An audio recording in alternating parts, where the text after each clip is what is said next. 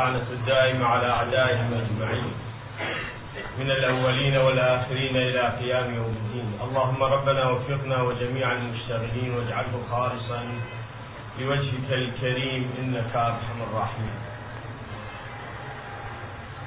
الحديث عن الإمام المهدي صلوات الله وسلامه عليه من حيث حقيقته ومن حيث وجوده شيء مفيد جدا. ولكن أحببت أن أتحدث عنه في هذا اليوم عن معلم من معالم دولته صلوات الله عليه.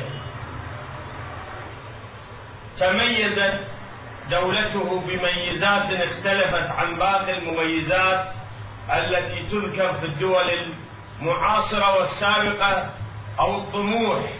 الذي يريده الإنسان والإنسانية من الوصول إلى الدولة السعيدة التي يمكنها أن توفر كل مبتغيات وراحة وسعادة الإنسان. عندما نتحدث عن دولة الامام وبأبعادها المختلفة نجد ان الروايات المروية عن النبي صلى الله عليه وآله وعن الأئمة المعصومين صلوات الله عليهم تحدثت بجوانب مختلفة كما قلت. سابقا تحدثت عن جوانب متعددة بكليات أخرى بس أحببت أن أتحدث عن جانب لم أتحدث عنه سابقا وهو القضاء في دولة الإمام عجل الله تعالى فرجه الشريف هذا القضاء أنا أنقل روايتين تحدثت عنه روايات أهل البيت صلوات الله وسلامه عليه. هذه الروايات لم تختص كتبنا وحدها في ذكرها وإنما نجد مثل هذه الروايات في كتب السنة أيضا أن قضاء الإمام المهدي متميز عن القضاء في كل الدول السابقة التي تسبق الإمام. حتى الدول التي تصدى إليها المعصومون صلوات الله عليهم. مثلا القضاء في دولة النبي صلى الله عليه وآله. القضاء في دولة أمير المؤمنين علي بن أبي طالب صلوات الله عليه. الدولة القضاء في دولة أو دويلة الفترة الزمنية القليلة التي قادها الإمام الحسن صلوات الله عليه. القضاء متميز سوف يكون القضاء. ينتقل نقلة أخرى غير ما كان عليه حتى عند المعصومين. نجد من من تلك الروايات التي تحدثت عنها حول قضاء صلوات الله وسلامه عليه ما رواه الفضل بن شاذان رضوان الله عليه. والفضل هو من أصحاب الإمام العسكري والهادي صلوات الله عليهما. الفضل بن شاذان ألف كتابا سماه إثبات الرجعة وكتابا آخر سماه كتابا غيبة. نجد أن الفضل ألف كتابين الكتاب الأول إثبات الرجعة والكتاب الثاني الغيبة.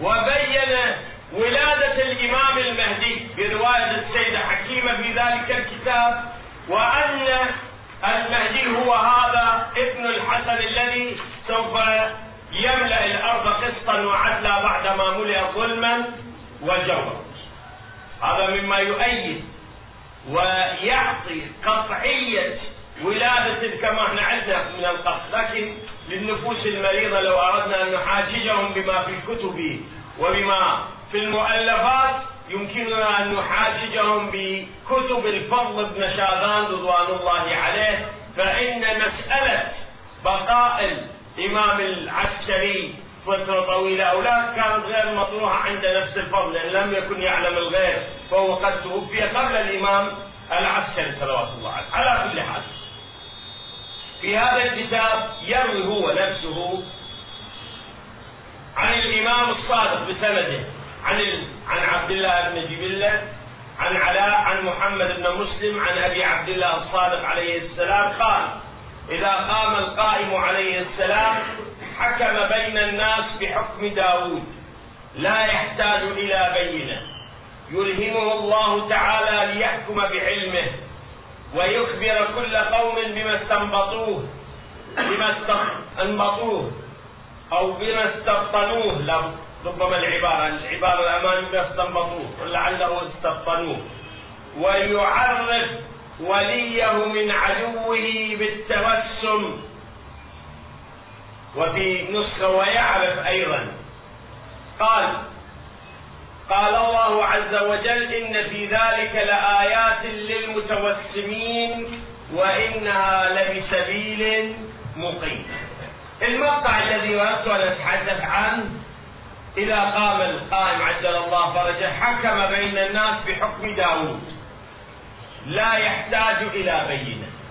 يلهمه الله تعالى ليحكم بعلمه. الرواية الأخرى التي يمكنها أن تكون في سياق هذا المطلب طبعا هذه الروايات هي كثيرة أنا أنقل باب على نحو النموذج من الروايات. يروي أيضا عن الإمام الصادق إذا قام القائم عليه السلام حكم بالعدل وارتفع في أيامه الجو وأمنت به السبل وأخرجت الأرض بركاتها ورد كل حق إلى أهله. ولم يبق أهل أهل دين حتى يظهر الإسلام ويعترف بالإيمان. أما سمعت الله عز وجل يقول وله أسلم من في السماوات والأرض طوعا وكرها وإليه يرجعون وحكم في الناس بحكم داود وحكم محمد صلى الله عليه وآله. فحينئذ تظهر الأرض كنوزها وتبدي بركاتها فلا يجد الرجل منكم يومئذ موضعا لصدقته ولا لبره لشمول الغنى جميع المؤمنين. لاحظ القضاء سوف يتغير. الآن القضاء يعتمد بأساسه على مسألة البينات والشهود. لا يمكننا أن نتصور قاض يعتمد على طريق غير هذا الطريق وهو من الطرق الموصلة أو التي يمكن للقاضي أن يستفيد بها لإثبات حق وإدحاض باطل. هذا الأسلوب هو الذي ينبثق عنه أصل القضاء وقوانين القضاء. لكن إذا ظهر صاحب الأمر استغنى عن هذا الأسلوب. لاحظ مرة ندرس هذه الرواية دراسة تعسفية. فنتصور أن الإمام عجل الله تعالى فرجه يتحرك في الأمة في قواه القضائية أو بتنفيذه للقوة القضائية على أساس مشتهائي على أساس رغبات على أساس ما هو يقتنع به وما لا يقتنع به. هذا الأسلوب يمكننا أن نفسره من الناحية الدينية أيضا. هذا الأسلوب يمكننا أن نقول هذا الأسلوب صح وذلك لأن الإمام معصوم عجل الله تعالى فرجه ولا يشتهي إلا الحق ولا يريد إلا العدل. وبذلك فالإمام عجل الله تعالى فرجه يعلم بما آتاه الله تبارك وتعالى من العلم. يمكنه أن يستغني عن البينة ويستغني عن الشهادة. ولكن هنا يأتي الإشكال. ألم يكن رسول الله صلى الله عليه وآله معصوم؟ ألم يكن أمير المؤمنين عليه السلام معصوم؟ ألم يكن الإمام الحسن عليه السلام معصوم؟ ألم يستطيع النبي صلى الله عليه وآله أن يعمل بالبينة؟ أن يترك البينة ولا يعمل بالبينة كما كان عليه داود؟ حتى أن روي عن النبي صلى الله عليه وآله إنما أمرت بالبينات. أنا في الواقع أعلم الحق مع من؟ الباطل مع من؟ من هو الجانب المحق ومن هو الجانب المبطل؟ أن يعلموا. ولكني لا أعلم لا أعمل بعلمي وإنما أعمل بقانون قضائي هو هذا القانون قانون البينات قانون الشهود. أن توجد بينة أن يوجد شاهد.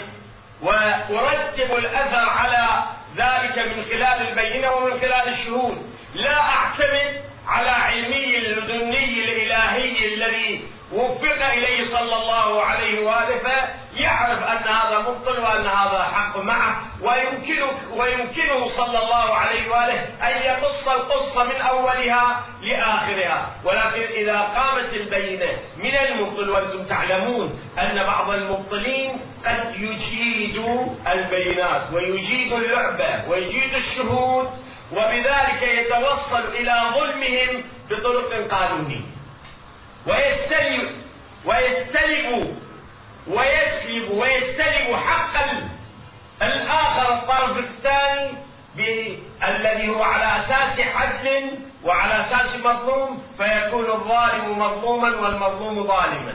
رسول الله صلى الله عليه وآله كان قد نفذ في حياته صلوات الله عليه وعلى آله المعصومين في رواية أو روايتين من هذا القبيل وكان يعلم أن هذا ليس هو صاحب حق ولكن أمضى تلك الشهادة لسبب واحد لأنه يريد أن يبني بناء. والذي يريد أن يبني بناء ثابتا للزمن لا يمكنه أن يعمل بعلومه الواقعية. هذه الطريقة لكل العظماء في التاريخ عندما يريد أن يبنوا شيئا ثابتا صحيحا أو الأكثر المنهج صحيح والنتائج غالبا تأتي صحيحة ولكن هناك ربما تكون تجاوزات تخالف الصحة لأجل أن يثبت هذا البنيان يتحمل ضريبة التجاوز في مرة ومرتين أو فترة وفترتين لأجل أن يصل إلى الحق. رسول الله صلى الله عليه وآله مع أنه كان يعلم وأخبرهم بأنه كان يعلم. يعلم الحق مع من؟ ولكنه عمل بالبينات وبالشهود ولم يعمل بالحكم الواقعي. ليش؟ لأن مرحلة بناء القضاء في زمان رسول الله صلى الله عليه وآله لتلك الأمة والأمم التي تلت احتاجت إلى طريقة عادية غير الطريقة الإعجازية. الإعجاز والإلهام والعلوم اللدنية غير متوفرة لكل أحد فقط للمعصومين. وكان يعلم النبي صلى الله عليه وآله أنه والمعصومين من آل بيته عليهم السلام سوف لا يحكم طويلا في فترات زمنية بالنسبة إلى الزمن الطويل. فلذلك من غير المنطقي أن يحكم قدراته التي لم تتوفر لغيره يحكمها بقانون طبيعي في الإسلام وللأمة. فاحتاج لأجل أن يطبق القانون العام ولو أنه قد يتجاوز في بعض الفترات يحتاج أن يرتب حينئذ هذا القانون وإن يتجاوز عن بعض الحقوق في بعض الفترات. أؤشر إشارة. بعض الأحيان تقول أن المرجع أو أن العالم أو أن نفرض رئيس الوزراء أو الشخص الذي بيده مقاليد السلطات الدستورية يعلم أن هذا تجاوز وأن هذا خطأ ويغض الطرف وربما يتعاون مع طرف آخر يملك من الظالمية ويملك من اللاحق. تقول هذا كنت كل صاحب حق وتطالبه بهذه آه، الطريقة أن يكون حق جدا جدا.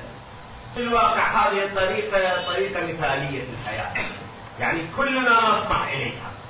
لأن يطمحون إليها النبي كان يطمح إليها لكنها لا تتحقق حبيبي لا يمكن لمن يريد أن يبني بناء كليا عاما شاملا أن يطبق القانون الإلهي مئة بالمئة على حساب أن لا نتجاوز في الجزئية الفلانية.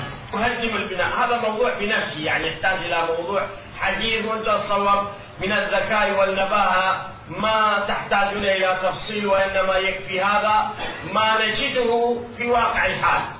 على كل حال عندما نقرأ نحن آه أن النبي صلى الله عليه وآله لم يجري علمه صلى الله عليه وآله ولم ينفذ علمه صلى الله عليه وآله وإنما أراد من الأمور العامة هي التي تكون سائدة. زين ليش أن الإمام الحجة عليه أفضل الصلاة والسلام لم يسير كثيرة رسول الله صلى الله عليه وآله؟ ولم يسير كثيرا الأئمة الباقين صلوات الله عليهم.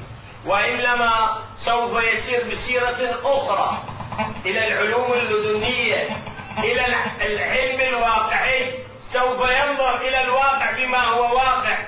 بما هو واقع لا ينظر إلى القضايا الظاهرية فلا يحتاج إلى بينات يعني سوف يغير القضاء. ليش؟ قلنا إذا كان قضية معصوم وغير معصوم كان النبي صلى الله عليه وآله والأئمة بل الأنبياء السابقين كانوا أيضا معصومين لكن لم يستخدموا علمهم ليش أن الإمام الحجة سوف يستخدم علمه الخاص في القضاء ويغير أساليب إقامة الدعاوى وإثبات الحقوق؟ ليش؟ لسبب أساسي. وهو أن دولة الإمام عجل الله تعالى فرجه الشريف تختلف عن باقي الدول. دولة الإمام قضاؤها هكذا. أما لماذا قضاؤها هكذا؟ لأنها تحكم في مجتمع غير المجتمع الذي يكون قبل دولة الإمام. المجتمع الذي يكون قبل دولة الإمام عجل الله تعالى فرجه مجتمع يفترض فيه عدم التكامل هذا المجتمع فيه من التناقضات ومن الجور الكثير الذي يملأ الخافقين لا يساعد على إيجاد مثل هذه القاعدة وهذا القانون. لأن الحق سوف يكون شاذ والباطل سوف يكون هو العام. وإذا أراد أن يطبق الحق فسوف تكون عملية تطبيق الحق عملية محدودة. أما في دولة صاحب الأمر عجل الله تعالى فرجه. المجتمع يتغير. اسمع الرواية اللي أنت تحفظها وأنا أحفظها وهي موجودة بكثرة. يملأ الأرض قسطا وعدلا بعدما ملئت ظلما وجورا. الظلم والجور في أظهر مصادقه تتبين ويتبين. الظلم والجور من خلال ظلم الناس بعضهم إلى بعض. هذا ظلم ظلم ثبوتي وظلم إثباتي. شوف ظلم ثبوتي يعني أن الناس هم يتظالمون بعضهم مع بعض. أما من تريد تثبت الحق فحينئذ قد ما توصل إلى نتيجة. لكن هو الظالم يبقى ظالم المعتدي يبقى معتدي. صدام يقتل ويفجر ويفعل الأفاعيل وبعدين يطلع بطل الأمة العربية. لكن هذا كونه ادعاء أنه بطل الأمة العربية لا يمنع كونه قد قتل الملايين من أبناء شعبه. عمل من الظلم الكثير بما لا يمكن أن يتجاوز أو يغفر له. زين؟ هناك في عالم نسميه الثبوتي قد يثبت وثبت أنه مو باب الاثبات أنه ثبت أن هذا الشخص ظالم وأن هذه الجهة ظالمة وأن هذا التصرف خاطئ ولكن قد يصعب عليك إثبات إما لعدم وجود شهود إثبات أو لأن هناك قوانين آه، دستورية آه، مرعية غير يستطيع لا يستطيع القاضي أو غير القاضي أن يثبتها يثبت الحق أو غير ذلك من القضايا التي تمنع من الإثبات، لكن حتى لو ما مونع الإثبات فإن ثبوته شنو؟ هو ظالم. هو ظالم. الإثبات قد لا يطابق دائما الثبوت. يعني مو دائما آه، الوسائل الإثباتية تطابق عالم الواقع. لا قد تطابقه وقد لا تطابقه قد تخالفه. في دولة صاحب الأمر إذا قلنا أنه يملأ القص الأرض قسطا وعدلا كيف يملأ الأرض قسطا وعدلا؟ ملئه للأرض كيف قسطا وعدلا؟ نلاحظ أولا أن الإمام عليه الصلاة والسلام يوفر مصادر الغنى. لاحظ الرواية تقول وقرأتها لك بوضوح أنه وتبدي فحين تظهر الأرض كنوزها وتبدي بركاتها فلا يجد الرجل منكم يومئذ موضعا لصدقته ولا لبره لشمول الغنى جميع المؤمنين. أن الغنى والثروة تكن بمستوى من الوفرة. وتوفر تلك الثروات بحيث تنحل المشكلة الاجتماعية. مشاكل الإنسان. مهما قلنا أن هناك عدة عوامل تتحكم في مشاكلنا لكن لا بد أن نقر ونعترف إلى أن العامل الاقتصادي يبقى هو العامل الأكبر في كل مشاكل الإنسان. لا نؤمن نحن بالعامل الواحد كما هو عليه الفكر الماركسي وأنهم يدعون بأن العامل الوحيد لتطور أو تخلف المجتمع هو التطور أو التخلف الاقتصادي، لا نؤمن بهذه القضية، ولكننا نؤمن أيضا كإسلاميين وكمسلمين نؤمن بأن العامل الاقتصادي له أثره الكبير في تطور المجتمع وتخلف المجتمع. يعني إذا أنت وفرت وسائل الرفاهية ووسائل الغنى.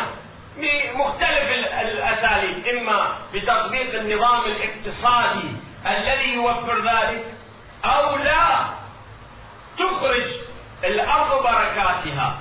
كان سيدنا الشهيد الصدر رضوان الله عليه يقول كما هو في مقدمة كتابه اقتصادنا أن البشرية يعانون من الصراعات الكثيره هذه الصراعات الكثيرة كلها صراعات على الثروة إما الثروة المعدنية الثروة المائية الثروة الزراعية نتيجة هذه كل المعارك والحروب نتيجة أسبابها آه، التسلط والثروة والحصول على الثروة. لاحظ. وإن البشرية وإن البشرية من خلال الحسابات العلمية التجريبية الاختصاصية والتخطيط الموجود يرون أن البشرية قادمة على انفجار سكاني. والانفجار السكاني سوف يولد حروبا لأجل الماء حروبا لأجل الأرض حروبا لأجل الزراعة حروبا اقتصادية باعتبار أن هناك سوف تتكون حالات من نزاعات مختلفة كما الآن حاليا. ذكر قبل 40 سنة. حاليا نلاحظ في الإعلام وفي الفضائيات وفي الدراسات الاختصاصية يقولون أن هناك مشكلة الماء على الأرض خلال من هنا إلى 20 سنة. ربما تتعمق وتكبر هذه المشكلة وسوف تكون سبب حروب العالم. باعتبار أن بدأ الماء يتقلص مع الحاجة الشديدة إلى الماء بدأ الماء آه، كميات الماء تتقلص. من منابعها اصليا حتى هذا بالنسبة إلى نهر النيل والمشاكل على كل حال أنتم تدرون به مثلا القضايا ما أدخل في التفاصيل. أصل المشاكل الآن الموجودة في دار دارفور والسودان ومشاكل السودانيين وإريتريا والصومال ومصر والبحيرات وإلى آخره. هذه كلها المشكلة الأساسية هي مشكلة المياه. قبل من مشكله النفط في تلك المناطق. دون الدخول بالتفاصيل. هذا بعد مو شغلنا على كل حال شغلكم هذا. نرجع إلى أصل المطلب. أنهم يقولون أن هناك مشكلة في المستقبل هي مشكلة المياه. وهذه المشكلة مشكلة واقعية. عندما يقول سيدنا الشهيد هذه هذا التصور يطرح تصورات أوروبية لحل المشكلة. التصورات اللي طرحت في ذلك الزمن والتي ما زالت لحد الآن هذه التصورات هي البرنامج العملي لحل هذه المشكلة هي تحديد النسل وهي نظرية مالتس اللي أنتم لا عليها وسامعينها الذي كان يؤكد أن آه، الكثافة السكانية والانفجار السكاني لا يمكن أن يعالج إلا بمسألة تحديد النسل ويبرهن عليه في من خلال كتابه. وجه الشاهد أن سيدنا الشهيد رضوان الله عليه يعلق على هذه النظرية ويعلق على هذه الهموم والطروحات التي تطرح في مثل هذا المجال بأن المشكلة ليست في الواقع هي آه، المشكلة آه، في الكثافة والانفجار السكاني وما إلى ذلك. وإنما المشكلة في عملية الاستفادة من خيرات الأرض. إن الله سبحانه وتعالى وضع في الأرض من الخيرات ومن النعم ومن البركات الكثيرة ما يكفي أهل الأرض هؤلاء والذين يأتون بعد بالمليارات مليارات مليارات الناس في المستقبل.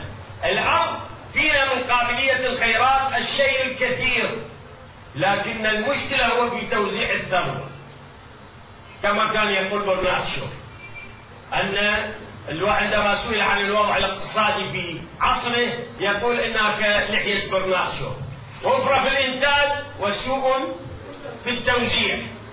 يعني أن المشكلة هي في الواقع مو أن الأرض فيها قابلية أن تسكن هؤلاء البشر أو أن في الأرض قابلية أن تطعم وترفه حياة هذه البشرية وإنما المشكلة هي في التوزيع. التوزيع غير عادل.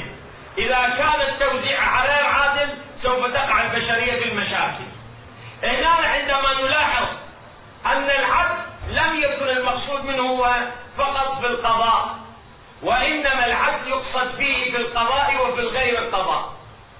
من جملة العدل وهو التوزيع العادل المتساوي عندما يكون أن الإمام عليه الصلاة والسلام يحكم دولة يغير الإنسان وأنشئه ويقوم به. لاحظ. يغير الإنسان. حتى في بعض الروايات هذا التغيير قد يكون تكويني أيضا. يعني مو من غير خلال التعليم والتعلم فقط. وإنما يظهر الله سبحانه وتعالى رحمته لتلك الأمة فيكون تغيير تطور طبيعي في الإنسان. فيضع يده على رؤوس العباد فتكمل بها عقولهم وحلومهم. هذه رواية عن الإمام الصادق. يعني أن الإمام الحجة إذا ظهر وضع يده على رؤوس العباد وفي بعض الروايات على رؤوس المؤمنين. هذا التكامل الذي يحدث إما تكامل إعجازي وإما لا. نقول هذا التكامل في الواقع إشارة إلى أن ما يوفره ال ال ال الإمام من فرص تربوية وتعليمية.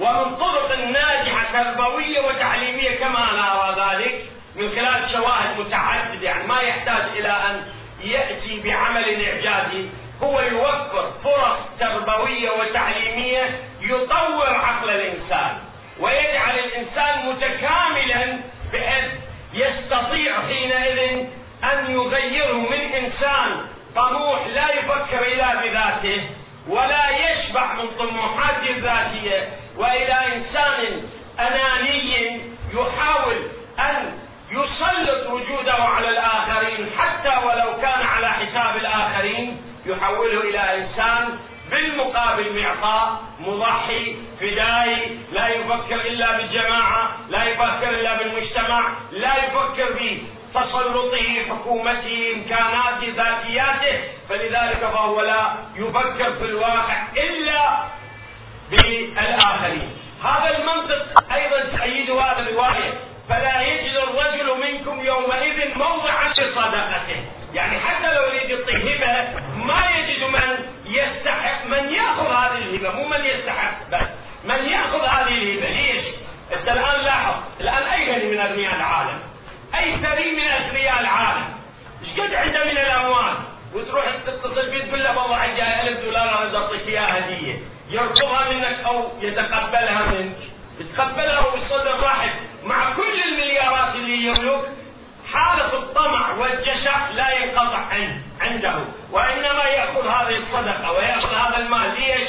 لأنه لم يملك التغير الواقعي نحو التكامل.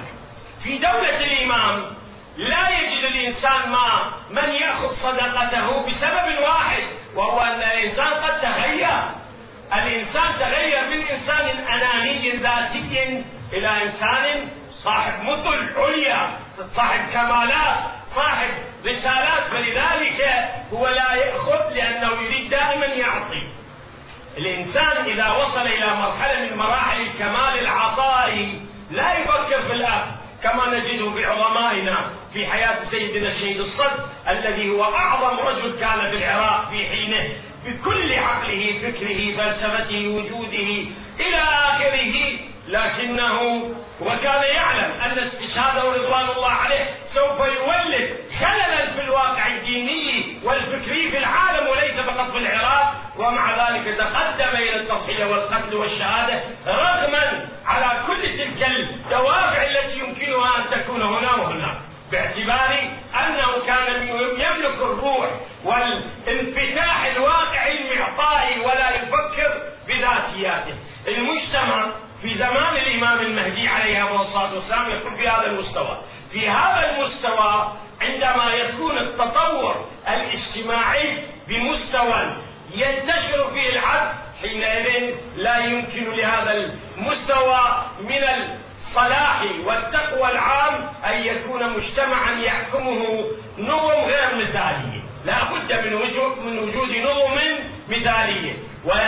وأفضل نظم النظم المثالية والنظم القضائية والنظام القضائي ونظام داوود الذي لا يحتاج إلى بينة وإنما يحتاج إلى إظهار الحق حق والباطل باطل. أسأل الله سبحانه وتعالى أن يوفقنا وأكتب بهذا المقدار وللبحث الصلة أسأل الله سبحانه وتعالى أن يوفقنا وإياكم للعلم والعمل الصالح. أشكر عمادة الكلية وأشكر الدكتور حسن فياض وأشكر الأخوة الأساتذة وأشكركم آه، أخو أخواني وأبنائي الحضور وأسأل الله سبحانه وتعالى أن يوفقكم ويوفقنا.